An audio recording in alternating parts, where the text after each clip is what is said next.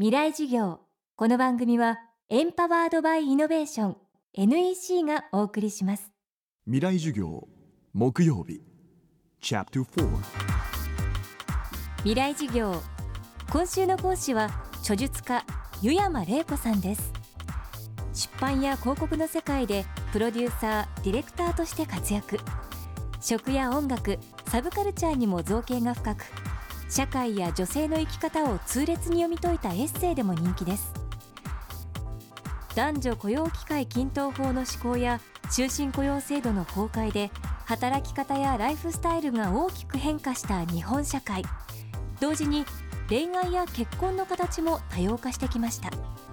今日はそんな今時男女の恋愛観を湯山さんが読み解きます。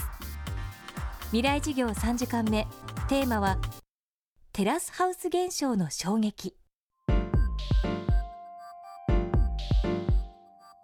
あの恋愛をしなくなりましたよね。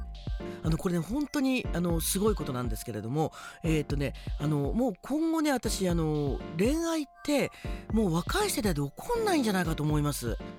あのそれは何かというとですねあの結局あの今までね恋愛ってどういうことで男女ともやにあのそれを勤しんだかというとですねその実はね実は因数分解すると結局あの、えっと、異性をゲットしてそこでイチャイチャしてあの、ね、やんごたかなき関係になりたいわけですよしかしながらねそこがね今は結局 AV 動画っていうのがインターネットでいっぱい出てるわけじゃないですか。ということはそこで結局性のある一種のあの欲望が完結しちゃってですねそれを超えて生身のね男女同士に、えっと、もちろん気持ちがあのワクワクするってこともそうなんだけどその間お付き合いをしてそういう年頃な関係になっていくっていうことをですね面倒くさいと捉えるってことは今本当にいろんなとこであの頻発してると思いますね。この間ね実はある映画がヒットしておりましてですね「テラスハウス」っていうあの某テレビ局がやったテレビ番組が映画化されたんですよ。それねなんとねロードショー公開して1週間で興行収益が10億突破なんですよね。これすごいことですよね。テラスハウスってね結局あのまああの普通の男女っていうのがあの共同生活をするっていう中で逆にその中であのあの恋心が生まれてしまってどうなるのかなっていうことをセミドキュメンタリーの手法で映している番組なんですけれどもなんかねみんなね逆にね共同体っていうか結婚ってつがいの共同体じゃないですか。2人カップルだけどね。でじゃなくてなんかねその以前にみんな男女が一緒に集まって一つのなんていうのサークルみたいな居場所が欲しいって方が恋愛よりも強いような気がした。カップルになくてもいいなってもいいしならなくてもいいけども数人の男女が一緒にご飯食べる時みんな集まって美味しいよねってやったりするような何ていうか友情以上恋愛未満みたいなあのちょっとなんか甘やかな共同体っていうんですかねそこみたいなことをずっとやりたいようにな気がしましたけどね。結局学校の教室男女共学のそれをずっとやっていきたいっていうのがすごく実は日本の男女関係の基本の快楽なのかもしれないとかって思い始めちゃってました私。恋人よりも居場所が大事1対1の恋愛関係よりテラスハウスに見られる共同生活に惹かれる今時の男子女子それでも恋愛や結婚には人生の醍醐味が詰まっていると湯山さんは言います。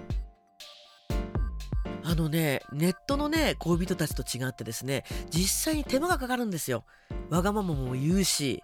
異性はね自分がコントロールできない相手だけど好きな相手っていうあのアンビバレンスですよね。だからあの愛してるんだけど憎たらしいみたいなっていうあの二律背反みたいなことっていうのはですね実はすごくねその現場にいると辛いだけじゃないっていう気持ちっていうのかなダイナミズムが心の中にできますよね。でその喜びが割と人生には必要だったりするのであのそのなんだろうその生の、えーと、人間関係のあのエネルギーの交換の厚さっていうのをもうとっとと大量にやるべやるべきだと思いますね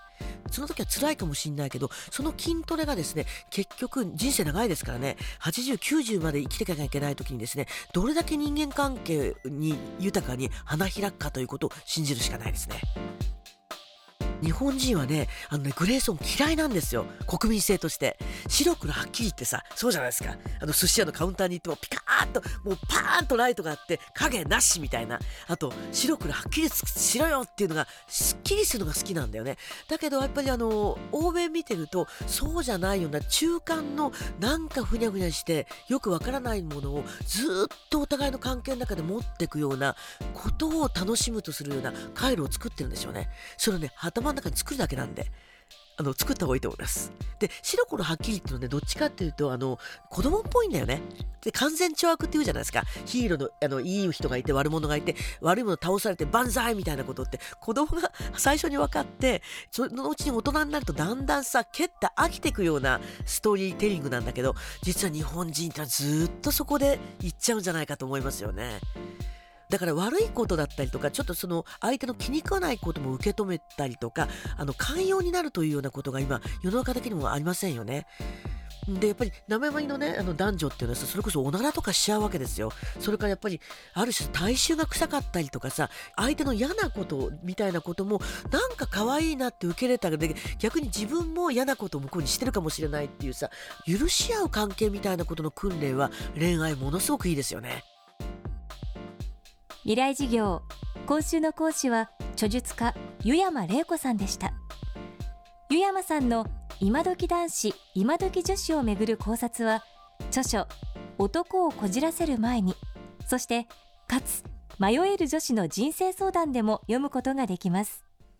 未来事業この番組はエンパワードバイイノベーション NEC がお送りしました。